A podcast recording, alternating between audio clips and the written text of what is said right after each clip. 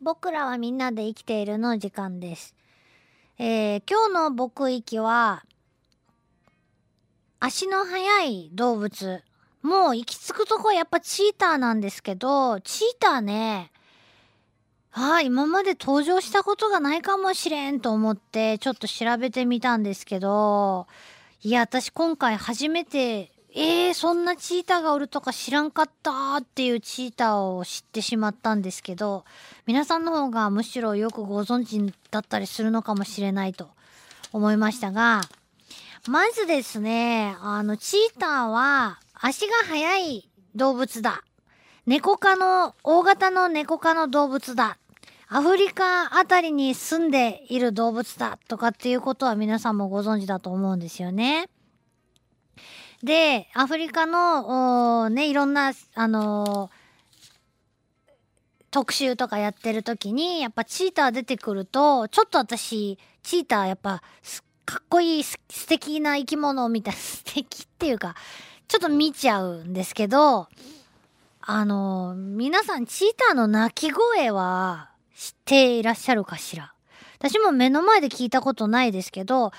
虎とかライオンは鳴き声想像してくださいって言ったら、ほとんどの方やっぱガオーって言うと思うんですよね。まあ、ガオーじゃないですよ。本当はね。正確にはガオーとは言わないけど、それに近い、なんていうかな、雷が落ちたような音でね、えー、吠えるのを、あのートムとジェリーの輪っかの中でも見たことがあるし、まあ実際に映像とかでね、えー威嚇している虎とかライオンの声で聞いたことがあります。同じ大型の猫科の動物なんですけど、チーターはガオって言わないんですよね。えー、なんかね、ピャッ、ピャッって言いますよね。この子供のチーターが親を呼ぶ時の声みたいな声のまま大人になっても、ピャーって言います。小鳥みたいな鳴き方をするんですよね。不思議だなぁと思います。ね。で、そんなところと、そういうところが他の猫科の動物と違うなと思うんですけど、体の特徴として他にももっと大きな違いがあります。えー、足が速いんですけど、そのために、あのー爪、常に出しっぱなしだっていうね。普通猫科の動物は爪を出したり引っ込めたりして、えー使い分けてる。のが、まあ、猫科の動物のある意味大きな特徴と言えると思うんですけども、チーターは爪を引っ込めることができないということなんですね。走るときにスパイクのようなね、役割を果たす、えー爪。もう、出てったまんまでいいやってね、なっちゃったんでしょうね、チーターの場合はね。で、体は、あの、もう水玉模様みたいなんですけど、今回私初めて知ったこんなチーターって。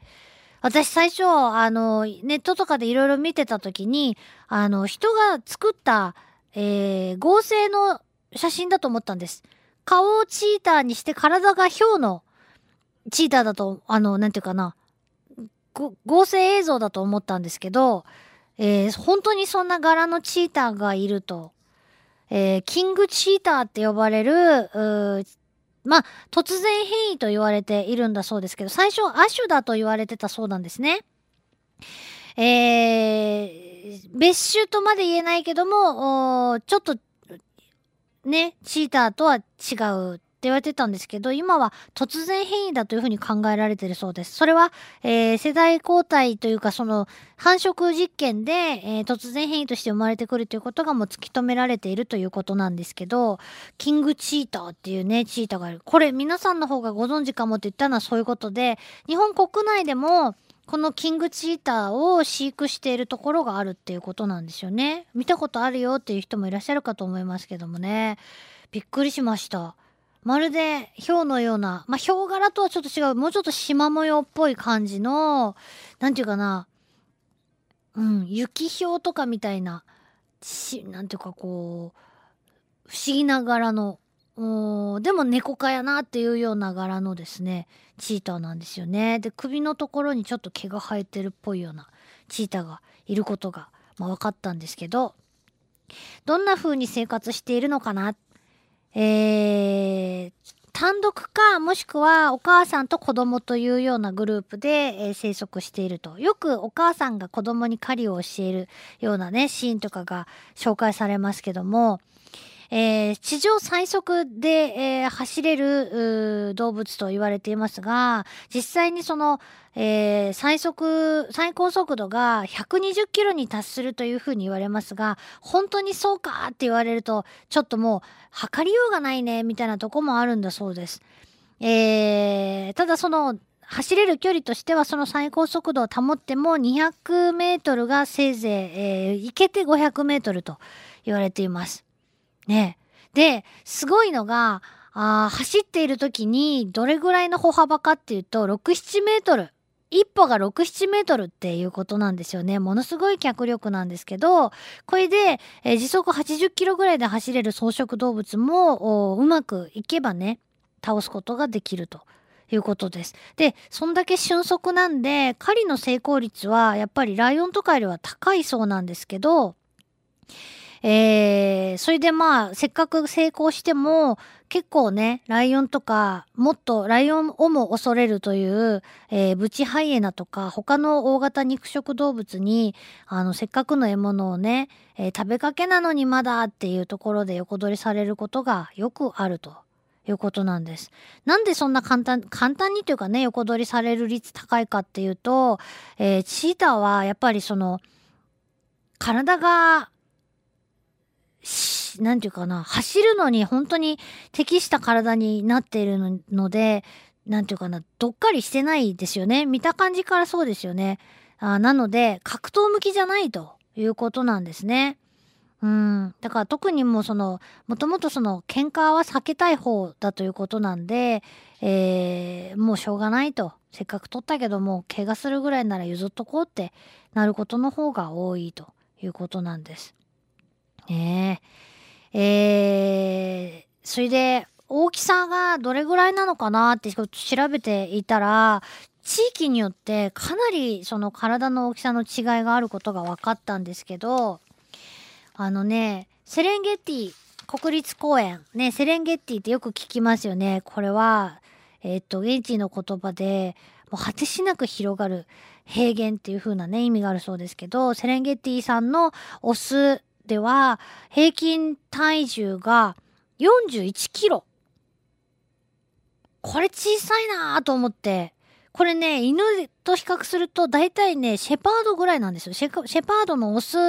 ぐらい。でもちょっと小さいかなっていうぐらいなんですよ。メスのセレンゲティさんのチーターで36キロですから、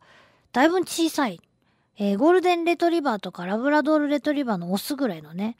えー、大きさなんですよね。秋田犬とかね。だけど、ナミビア産になると、オスの平均体重がぐんと上がって54キロ。メスで43キロなんですよね。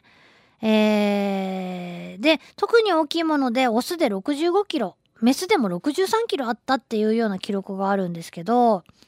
まあこれはやっぱり、えー、ね、食べてるものとか、食べてる率とか、そういうのも関係あるのかなと思いますが、猫科の大型の猫科の動物の中でも、頭が小さいのでもね、顔、小顔なんですよ、チーターね。えー、有名です。これやっぱ走るための、えー、変化なのかなと思いますけどね。はい。えー、ということで、えー、どれぐらいの記録が、走る記録としてはどれぐらいのが残ってるかっていうと、やっぱりこう、どうしてもほんのわずかな秒数しか走らないので、人間が例えばストップウォッチとかを使って計測すると、えー、すごくその、正確に測れないっていうことと、あと直線でまっすぐ走るんじゃなくて獲物を追いかけたりして、ね、えー、ジグザグに走ったりするんで正確な距離が割り出せないというようなことで、えー、どれぐらい、あの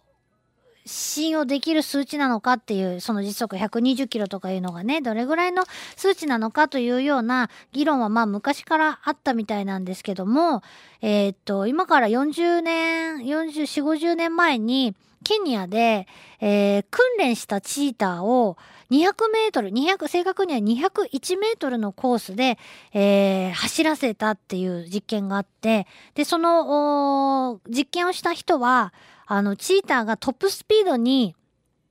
乗るまで、要するに加速するに、するのに必要な時間が、あやっぱりあるので、えー、スタートラインよりも18メートルほど、まあ、チーターにしてみればほんの3歩になりますけどね、えー、18メートルほど後ろからスタートさせて、で、スタート地点ではもうほとんどトップスピードに乗ってる状態で測って3回計算、計測したんだそうですけど、その計測結果は、えー、200メートルを、えー、6秒9から7秒2の間で走ったと。